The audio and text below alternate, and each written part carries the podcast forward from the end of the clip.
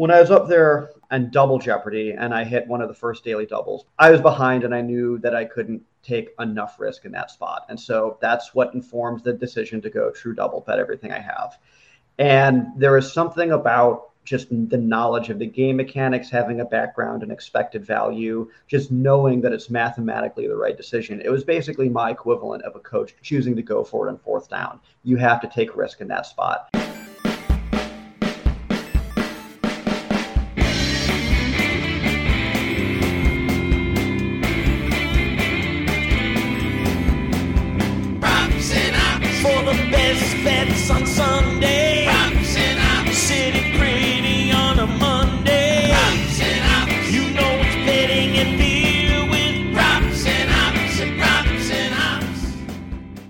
Welcome to Props and Hops, a podcast pursuing the best in betting and beer and part of the Blue Wire Podcast Network. I'm your host, Matt Landis, and thanks to those of you watching live on Twitter and YouTube or listening in podcast form. Appreciate you tuning in, however, you're tuning in. And with the NFL right around the corner, I know a lot of us about to get bombarded with stats, metrics, and data like EPA, CPOE. Some of you might be thinking, WTF. So, in this week's conversation, we're here to dive into data across the sports betting landscape, how to use it, and equally importantly, how not to use it in certain cases.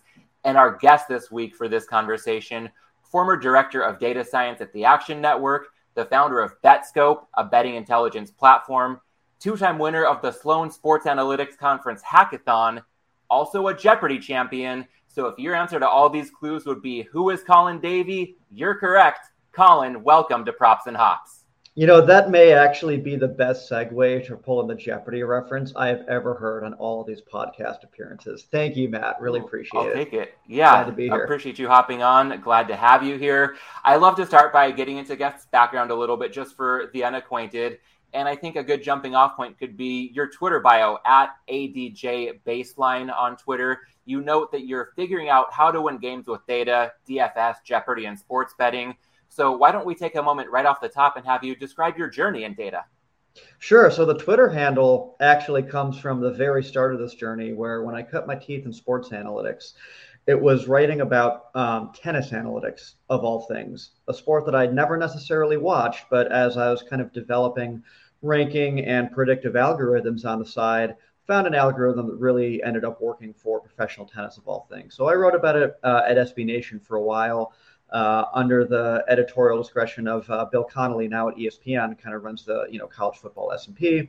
Um, but from there, it was basically a gateway drug into predicting all kinds of sports under all different kinds of methodologies. Really cannot credit enough, you know, my path as a data scientist and a predictive analyst on all things sports betting because it is a great mechanism for getting feedback, what does work, what doesn't work, uh, and really figuring out, most importantly, that you're never as smart as you think you are uh, when it comes to predicting sports outcomes. It's uh, everyone has a you know might believe that they're great at picking winners until they actually start doing it seriously and tracking the results. And uh, you figure out really quick that this uh, sports betting thing can humble you as much as it wants to every time that you think you uh, you're really good at this thing.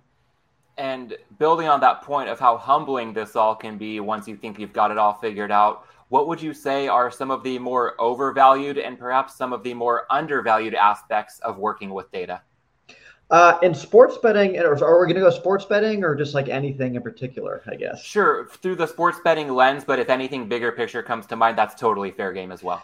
Yeah, I think they're like. I mean, speaking generally, I think working with data, people do have this magic view of what predictive analytics, machine learning, building models, like all these things look like where you know if you deploy your fanciest algorithm ever that surely because this is hard to build it will give you some sort of competitive advantage or some sort of betting edge.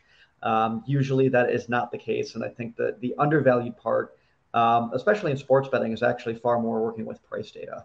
Uh, i think it is basically hard it, predicting sports in general is incredibly hard. Predicting it better than the market in aggregate is even harder I think the most underrated part, especially in sports betting, is being incredibly price sensitive.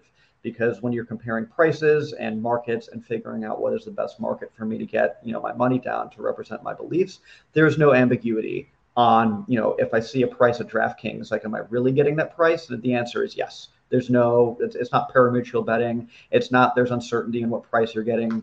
Price sensitivity is easily the most underrated and undervalued part about becoming a winning sports bettor in particular.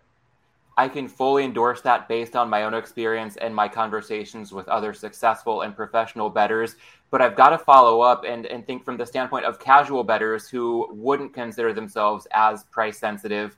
Are there any areas outside the realm of price sensitivity for, you know, the kind of guy who just favorite team's about to tip off or kick off a game and they just want some action on it, but maybe they can get a little bit better without putting forth too much effort shopping around for the best price? Any low hanging fruit for casual bettors to apply data in you know the scope of work that they typically implement on their own end? I think there are some pretty good tools out there that, there that will basically scan all the markets for all the inefficient prices. Um, this may be a semi unnatural plug for this thing that I've built, BetScope, designed to do exactly that. But you know, if you're just looking to get some action down and you just know you, that you want to have you know, even some inkling of I want to get down in this particular game. Maybe there's even a team you like. There's all sorts of markets that they're probably not even considering. Everything from the props market to the alternate spreads and totals. Um, like all else being equal, like if you just want to root for a team, like you're like in baseball, for example, you're probably just going to put down on the money line for the team that you're looking at. If you just want to root for it, why not root for them even harder and say like, okay, I'll bet the alternate line market because at this particular book, you know, I'm getting a really good price. So maybe you're rooting for them to win by one and a half and just instead of winning by one. But if you know that you're doing that and you're spiking a bad price, why not try to root for the team you want to root for and try to exploit some market inefficiencies? Got it. Well said. And I want to get into BetScope in just a moment here. But while we're still talking about your background, can't overlook the fact that you have been highly successful when it comes to the hackathons at the Sloan Sports Analytics Conference. And as we delve into that a little bit, I'd love to know when you started attending Sloan and what got you interested in going there in the first place. So I had built up a pretty decent sports analytics portfolio before going to Sloan for the first time in I think it was 2014. Uh, that was actually a requirement because when I first went to the conference, that was the first year they actually did the hackathon. So you're required to submit a portfolio. I was basically a semi outsider, like into the industry. And so the hackathon was kind of a a good chance to see and test where I'm at compared to other people that kind of had that semi amateur status. Uh, got into the hackathon, and I was fortunate enough that in the competition, in the first year they did the competition, I basically had done very similar analyses with the data set they offered. The first year competition was ESPN opened up all of their NFL play by play data set and just said, here's a data set, do something interesting with it.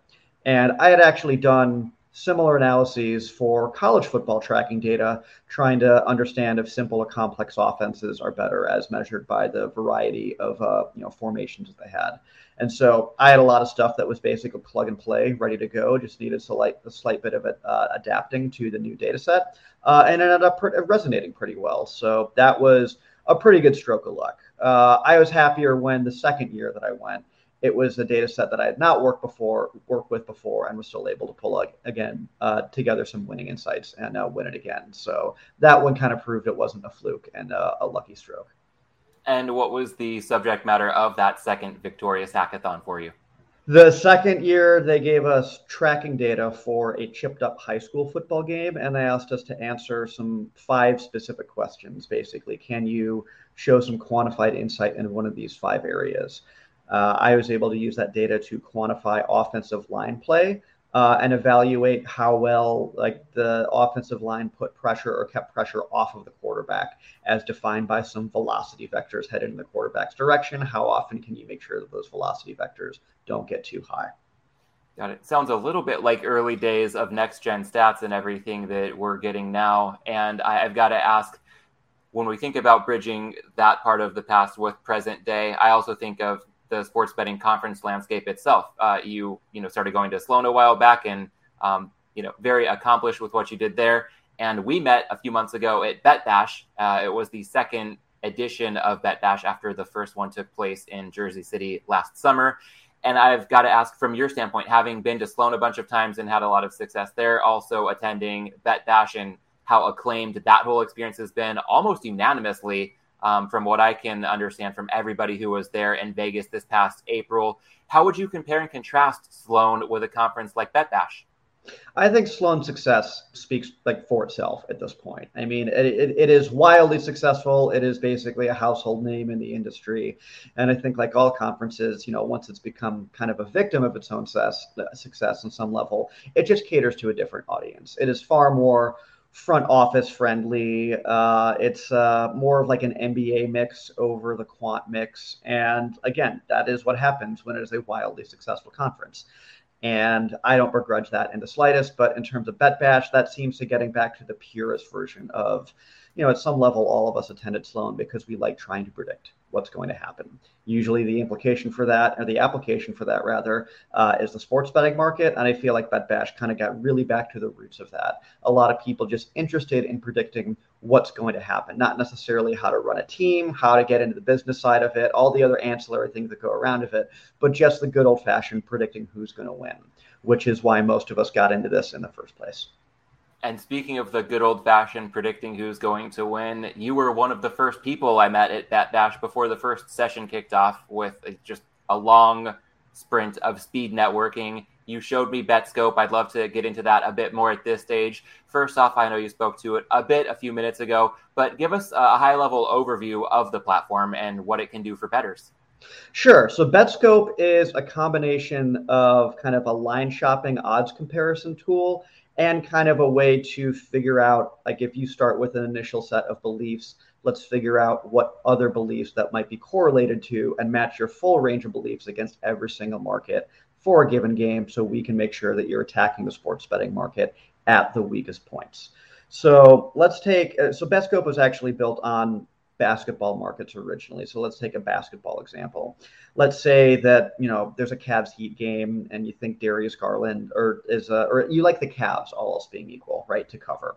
All else being equal, you also like all the Cavs points props uh, to be over and all of the Heat like player prop points to be under like again, all else being equal. And most people, when they have a reason of like, oh, I want to bet on a game, it's like you, if you pick at the the loose threads a little bit, you say, why do you like that? Uh, it's usually because I think player X is going to do this or player Y is going to do that. So there's a natural follow up question. Well, why aren't you probing those specific markets? Why aren't you probing the alternate spreads and totals markets? Why aren't you figuring out every single market that is correlated with that belief and trying to figure out, you know, the prices in those markets? Usually the answer is because that's a lot of work. And I get it. That's why most people don't want to price shop. It's why they know these things should be doing. And, and, and in all honesty, there's still an education component where most bettors, especially casual bettors, don't really see the difference between a plus 140 bet and a plus 150 bet. Part of that is because, well, you know, this is kind of my lock of the week. Who cares if I only win, you know, an extra 15 cents? Whereas with professional bettors, you do this enough, and that is the only thing that they care about. And so we developed that tool to make that process a little bit easier.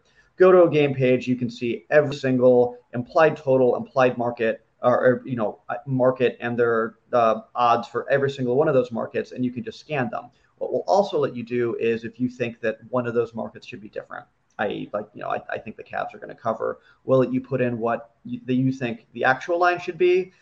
We'll correlate that with you know what by definite or by in, or by implication what you think all the other markets should be, and then paying all of those updated correlated numbers against every single price, and then kind of spit out a recommended list of bets to you. It may not be the original market that you were thinking of, but the thesis uh, of the product is attacking correlated beliefs through markets with price inefficiencies is far more profitable than betting your original beliefs into you know markets without any price inefficiencies. That sounds like a really good way to maximize expected value in bets you could make on a game versus looking purely at the biggest, most efficient markets. And I think for some casual bettors, one factor that would come into play there, if we're starting to look at a lot of different ways to attack the same thesis, would be bankroll management. So if you've got somebody who really likes the Cavs in your example, and they see a lot of ways to bet player props over for Cleveland, maybe they're playing Miami, so they want to bet Heat props under is there anything on Betscope or anything you could share in this conversation to speak to the bankroll management component of it so that even if something is really plus EV when we talk about the portfolio for any one game, you know, making sure that people aren't overextending themselves at the same time? So, bankroll management is always a fun question because it usually goes hand in hand with this concept that people talk about the Kelly criterion. Which is basically a, a, a try to the Kelly criterion is a formula that tries to answer the question: given how much you think your perceived edge is, how much of bankroll uh, should you wager? Um, I would love to. I, I, actually go back and forth on the utility of Kelly criterion because usually people that trot it out talk about it as though it is a maxim that everyone should be following all the time. And usually those people are people who haven't fired enough to recognize that your calculated edge is never the same thing as your real edge. Um, one of the common mistakes when people start getting into data is they have a model or they have a system of projections and they can confidently say that, oh, this bet is a 60% odds to win. Usually the market is not that weak where there are just 60 percenters hanging out there. And so usually your edge is something closer to you know if you are a winning better it's something closer to 54% uh, or even 53% and so if you plug in your original edge into kelly criteria that says that you know this is how much of your bankroll to wager you're usually going to be overextending yourself so i think actually that stuff ends up steering betters towards more harm than good that's why we don't um, include any of that Kelly criteria stuff in BetScope because I'm sure just as much like we're going to be spitting out percentages that are probably based on, in many cases, you know, flawed assumptions potentially. And so, it, since we're in the service of the, you know, helping betters actually realizes their edges, usually that stuff ends up getting people overextended and betting way more than the bankroll can uh, suffice. So, it's kind of a question that is out of scope, pun intended, I guess, uh, for BetScope.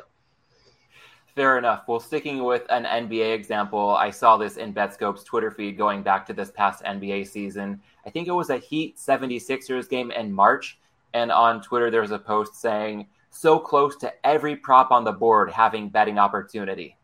And I could see there was a, a photo, you know, we could see a graphic outlining the betting opportunities. And at the same time, one of my first thoughts, one of my first principles in betting is that our biggest edge is betters is the ability to pick our spots. The books have to hang a line for every game. We get to pick and choose when we fire away. So there's a bit of tension there, but I think these two notions can coexist in a healthy way. How do you reconcile the perceived conflict between our biggest edges betters being the ability to pick our spots versus a game like that Heat 76ers one in March, where you see betting opportunity on almost every option on the props menu?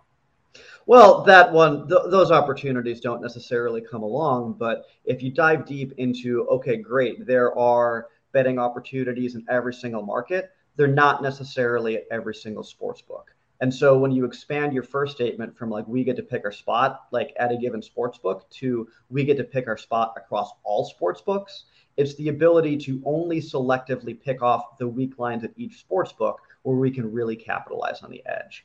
Um, there are similar services to Betscope that will, I, and I think like one of the low hanging fruits that will eventually get plucked lot of peop- by a lot of people is observing arbitrage situations where you can literally bet two sides of the same market at two different books and lock in a guaranteed profit.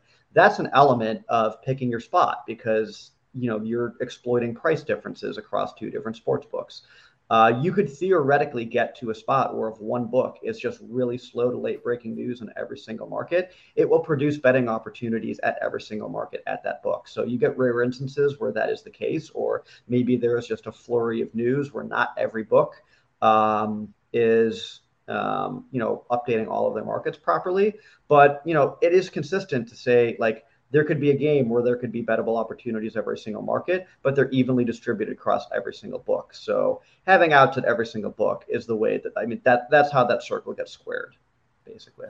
Got it. And I think getting outs at various books is a big priority for a lot of betters right now, especially with the NFL season just around the corner.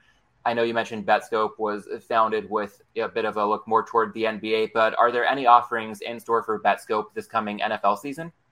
Yes, we plan to fully support NFL for sure in the same functionality that we had for NBA and MLB. Uh, hockey probably coming after that, and college football in some order. But NFL does remain our priority for uh, making sure that is ready week one. Got it. And I want to run a very probably non BetScope type of handicap by you, but see what you think as we consider qualitative versus quantitative approaches. One of the most recent wagers I've placed, and I've got to give a hat tip to friend of the show and previous guest Josiah Clarke at Sharp Clarke NFL on Twitter. Uh, there's an E at the end of Clark for those who want to look him up. Great follow. Uh, the Jags plus three and a half against the spread and plus 170 on the money line week one at Washington. And a lot of this, again, it's more qual, uh, excuse me, it's more qualitative. Where I know BetScope tends to be more quantitative. But if we look at, you know, the Jags having Doug Pederson as their head coach now, got some good familiarity with Carson Wentz, the new Washington quarterback. Also considering what a guy like Peterson can do to bring Trevor Lawrence along in his career after Urban Meyer was such a dumpster fire last season. Lawrence could really be primed for a big year two leap as soon as week one against a pretty porous Washington secondary. And then Washington's got some big injuries. Uh, I know they've got Chase Young, Logan Thomas, and their starting center all fighting complications from season ending injuries last year, uh, from which they are currently recovering. Sounds like some news earlier today. Ron Rivera saying Chase Young might be the longest timetable to return, and there still is no timetable. I kind of feel like we have a bit of a free roll. If Chase Young can't go in week one, we might see this line tick down to that key number of plus three. So a, a lot more probably the art than the science of sports betting behind that handicap. But how do you consider factors such as what I've laid out, making a pro Jags case in week one, versus anything that might be rooted much more quantitatively on the BetScope side of things? So you're actually going to hate this answer, but I BetScope is basically built to make decisions not anchored around all of the things you just outlined.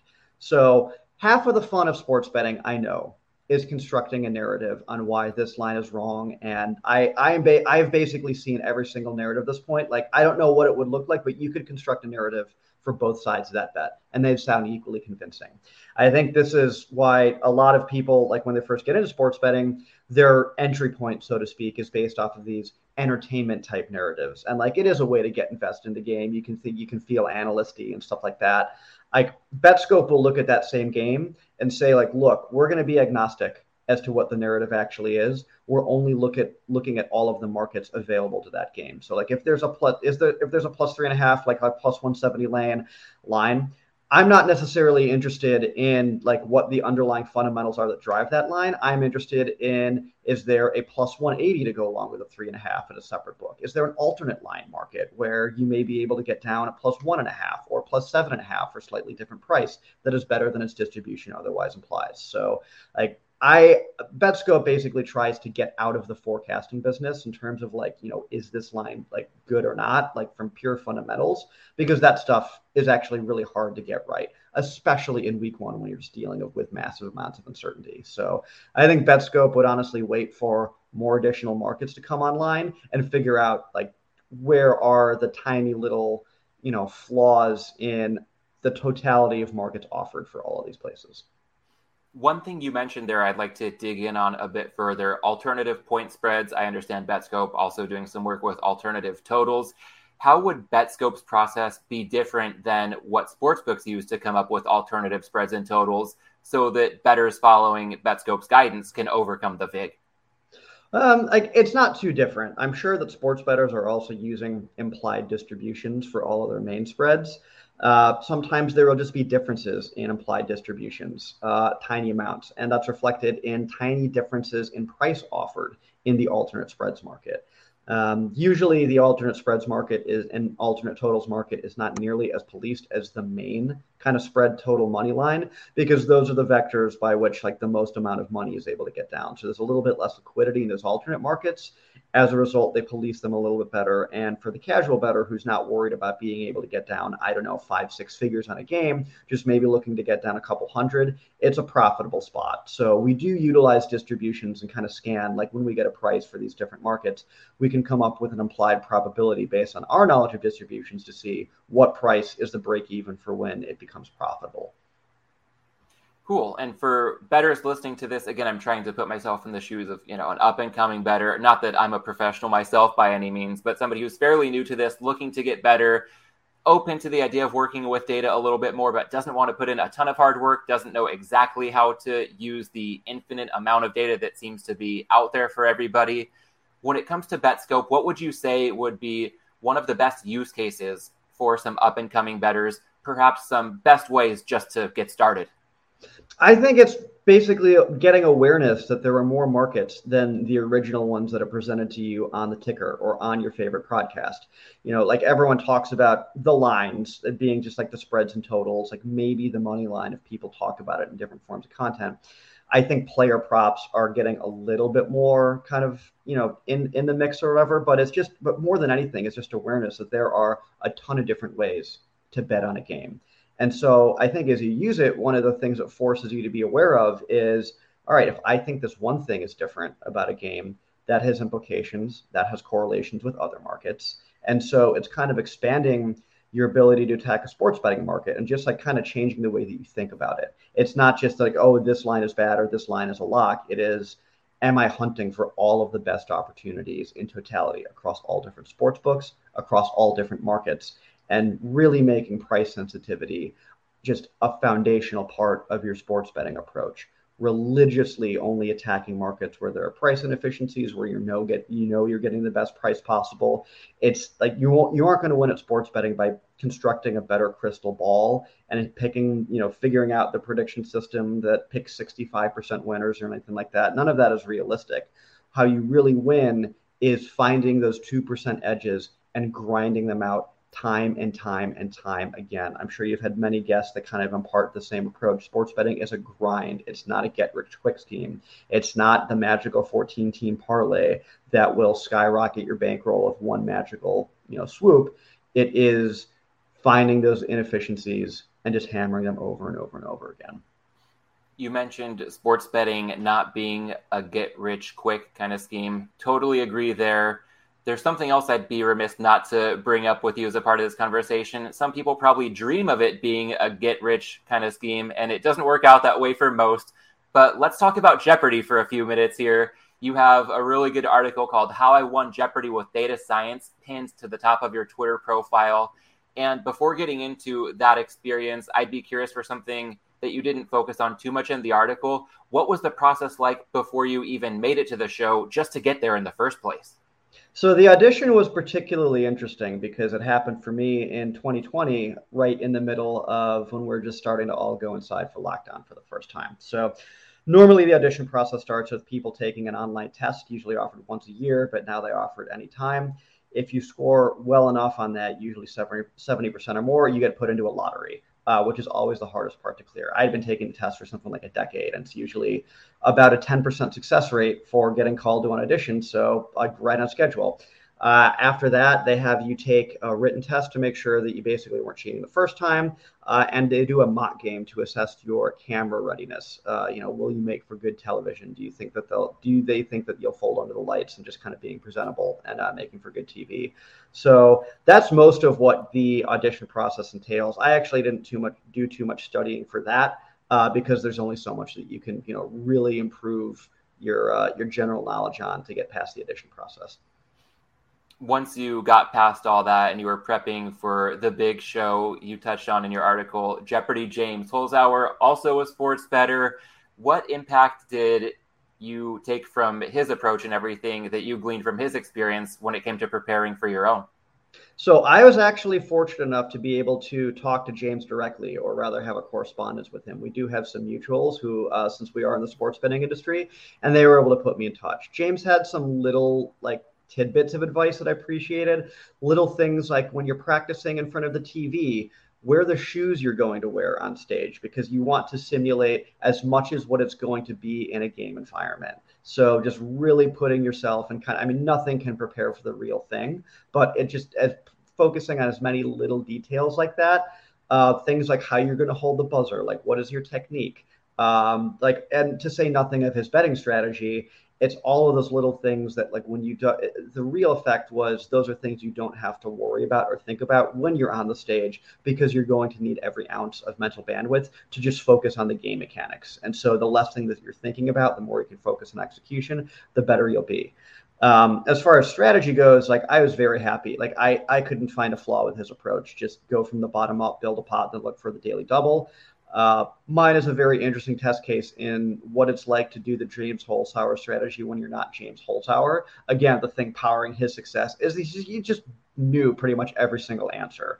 I did not know nearly as much as he did, and that ended up with some funny moments of I think I went for the bottom row in my first round and didn't get a single bottom row question right. So I probably look kind of like an idiot, but again, like I don't care. It's what's there to maximize my chance of success Sure. So I think building on that a little bit, knowing that Jeopardy can be such a fascinating topic to explore for so many people, most of whom will never get the chance to actually go on the show. But anybody, pretty much anywhere these days, even if we're not in a state with legal betting like I'm in California, you can find a way to get down if you want to. So if we think about some crossover skills, what would you say might be one or two of the best things you did to prepare for your Jeopardy experience that could also translate to that up and coming sports bettor looking to maybe benefit from your experience to help out their own ROI in the sports betting realm? So I'm actually going to flip the script on you and say that it was actually the sports betting background that helped my Jeopardy appearance. And so that like, if you want to get good at sports betting, like this is where like I actually think some of the value of the stuff like BetScope and sports betting and predictive analytics like really like really shines. So um, it is the inverse of what you asked, but I think it's a helpful anecdote all the same. So when I was up there um, and double Jeopardy, and I hit one of the first daily doubles because that's part of the strategy going daily double hunting. I was behind and I knew that I couldn't take enough risk in that spot. And so that's what informs the decision to go true double, bet everything I have. And there is something about just the knowledge of the game mechanics, having a background and expected value, just knowing that it's mathematically the right decision. It was basically my equivalent of a coach choosing to go for it on fourth down. You have to take risk in that spot. That mental backstop, I think, was the like the difference for me, like basically being able to pull it together and get the right answer in time because some people do freeze under the lights. Some people crack under, I know that if I get this wrong, my day is done. And I think having that gambling and sports betting background is kind of like a backstop that allowed me to execute in the moment. And I think that is illustrative of why the sports betting stuff, and if you want to get good at it, it has implications outside of sports betting.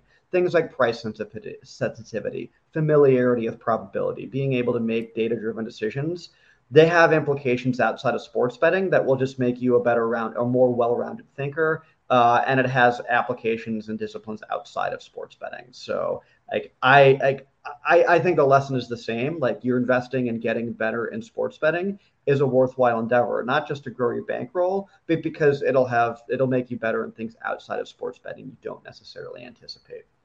Hmm. And building on the way you flipped that question on me, I, I like this framework when you think about betting, you talked about it making people more well rounded thinkers. Obviously, certain skill sets can translate to more financial success in other walks of life as well.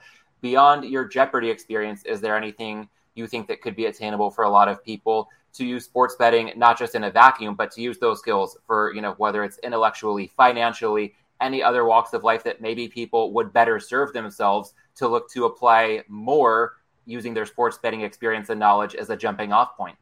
Oh, absolutely. And I feel like I have lived the case study for exactly that. Um, I was not a data scientist prior to getting into sports betting, but I knew that I was interested in building models, understanding probability, seeing if I could generate my own predictions.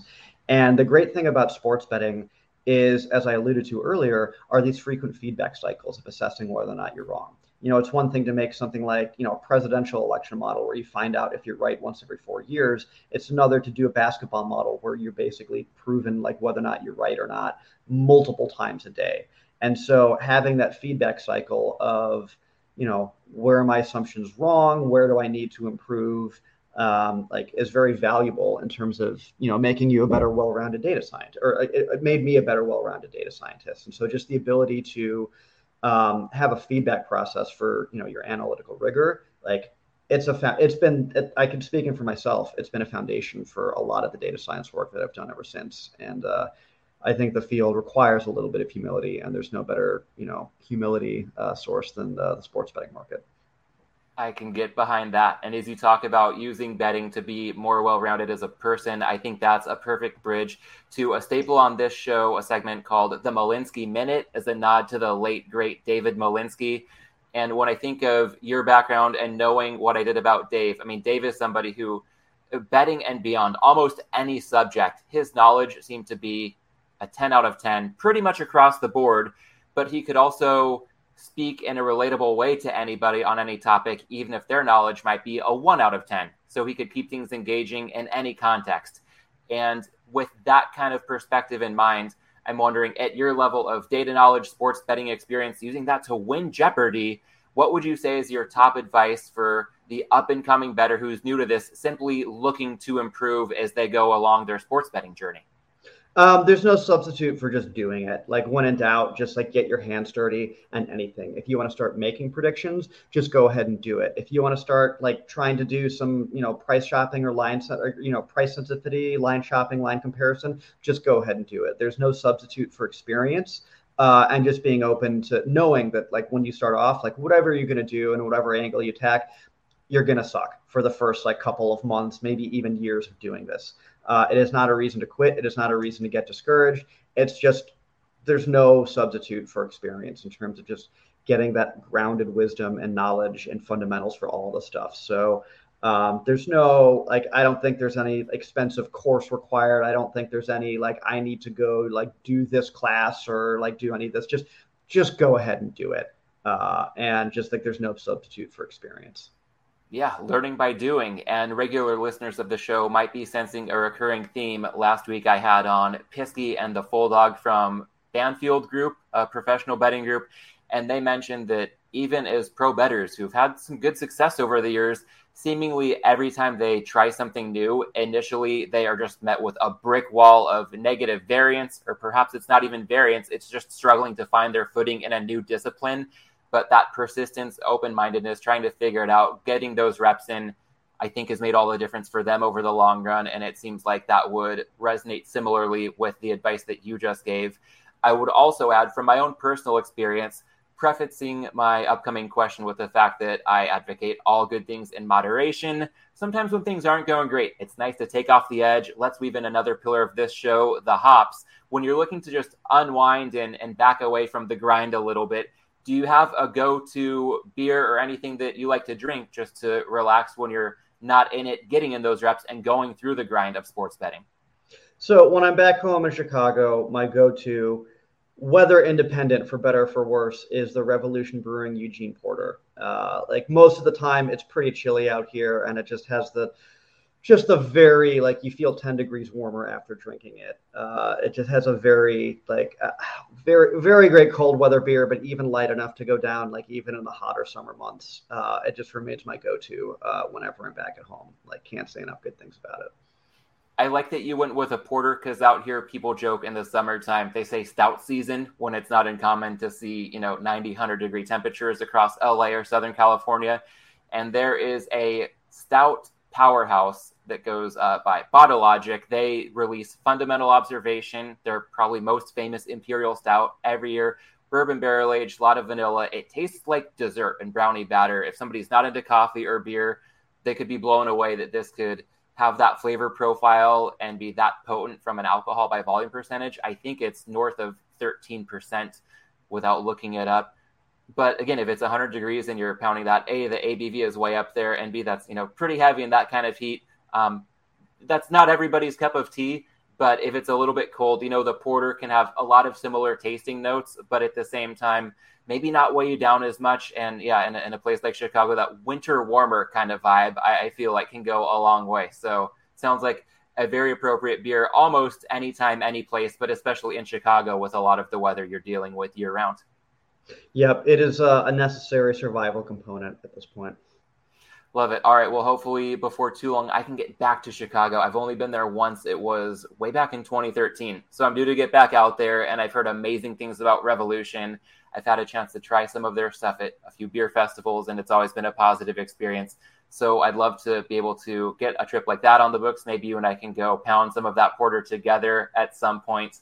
Before then, to go ahead and wrap this up. I want to thank everybody once again for watching live, listening in podcast form. If you've enjoyed this conversation, the number one way you can support Props and Hops would be to take just a few seconds, leave a five star rating on Apple Podcasts or Spotify. Or if you're seeing this in video form, go ahead and share the video across Twitter. And Colin, I also want to make sure to plug your work so people know where they can follow you if they're not doing so already on Twitter at ADJ Baseline. And of course, you work with Betscope. People can find that at betscope.io on Twitter at betscope.io. Colin, is there anything I'm missing or anything else you'd like to add? Can't wait for football season. We got some exciting things in the works, and uh, the markets have uh, never been right for picking. Love it. I think we're 43 days away from the season kicking off as we record this, so I'll be counting them down right alongside you. Thanks again, Colin, for your time and insight, and I look forward to reconnecting at the next Bet Bash or perhaps in Chicago as soon as possible. All right. Thanks, Matt. Been pleasure being here.